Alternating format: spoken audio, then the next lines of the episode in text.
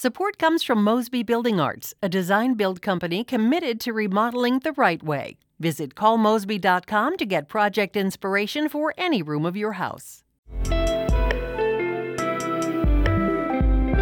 It's Friday, December 8th. This is The Gateway. I'm Wayne Pratt. Senator Josh Hawley is not supporting the National Defense Authorization Act. It does not include an amendment to place St. Louisans in a fund for people harmed by exposure to radioactive waste. The defense contractors will get paid. You can bet your bottom dollar. We have more than enough money for them.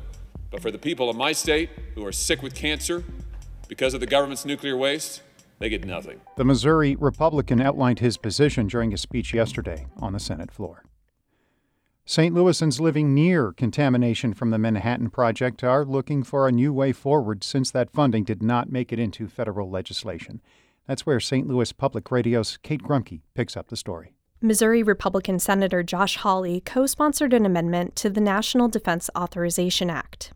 It would have extended and expanded a program to compensate people who experienced harm after exposure to radiation from U.S. government nuclear programs.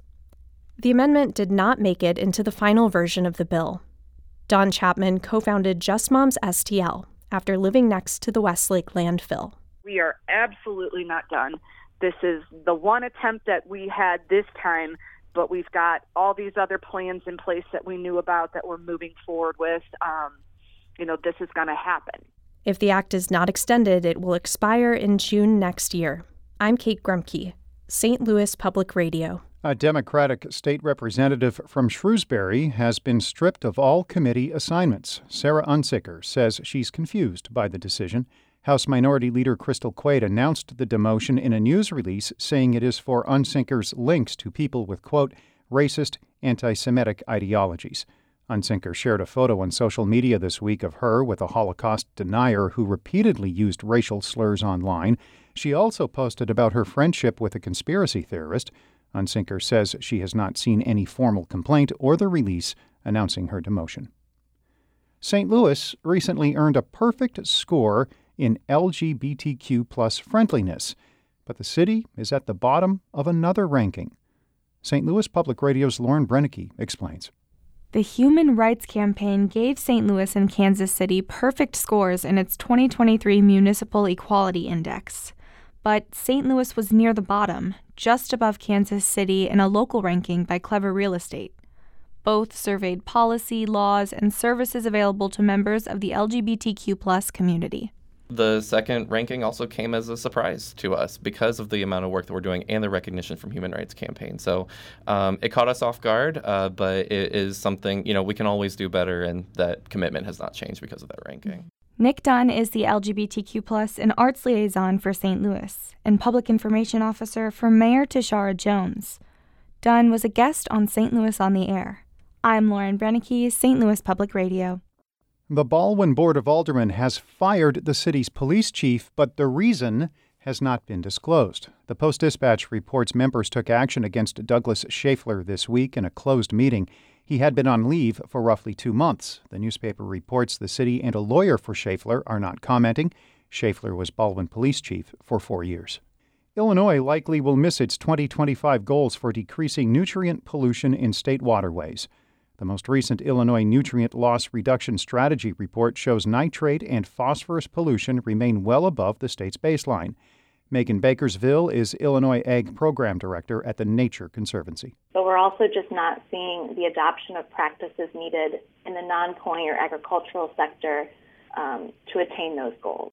Baskerville says tougher environmental regulations have successfully reduced discharges from wastewater treatment plants, but agriculture nutrient runoff reduction programs remain voluntary. There is a $60 million statewide unfunded application backlog for government farming conservation programs.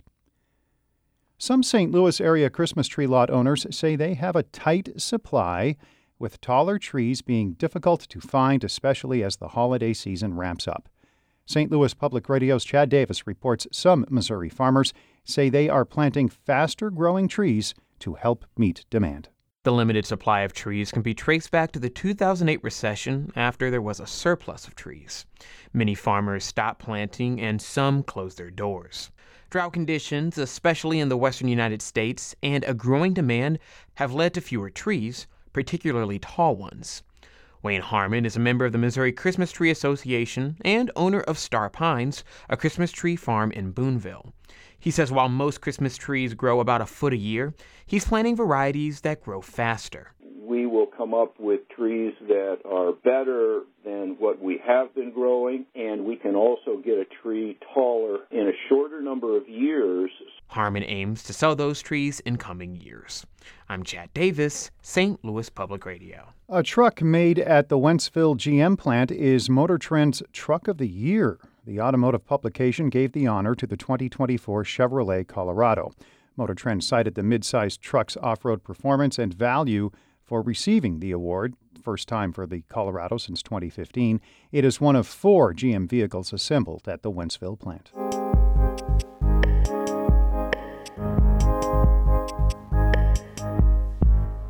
Some of the items we are following in the St. Louis Public Radio newsroom. We are digging into the decision by Missouri House Minority Leader Crystal Quade to strip State Representative Sarah Unsicker of her committee assignments.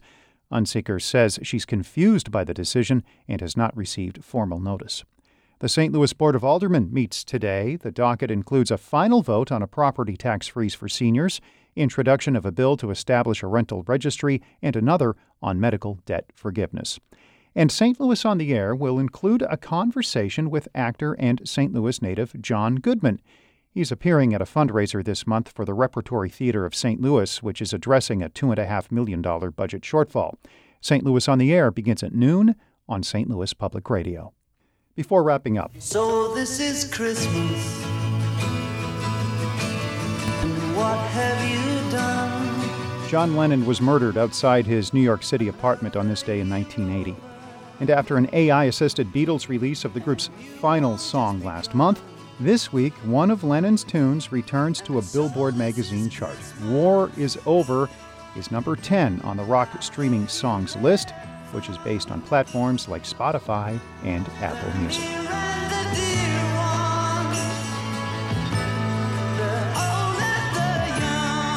The Gateway is a production of St. Louis Public Radio, a listener supported service of the University of Missouri St. Louis. Theme music by Ryan McNeely of Adult Fur. I'm Wayne Pratt. So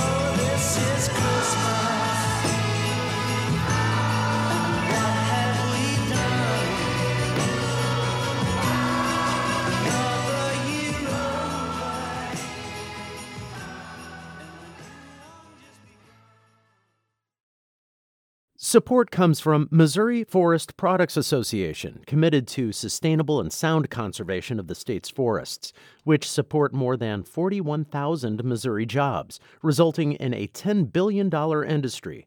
ChooseWood.com.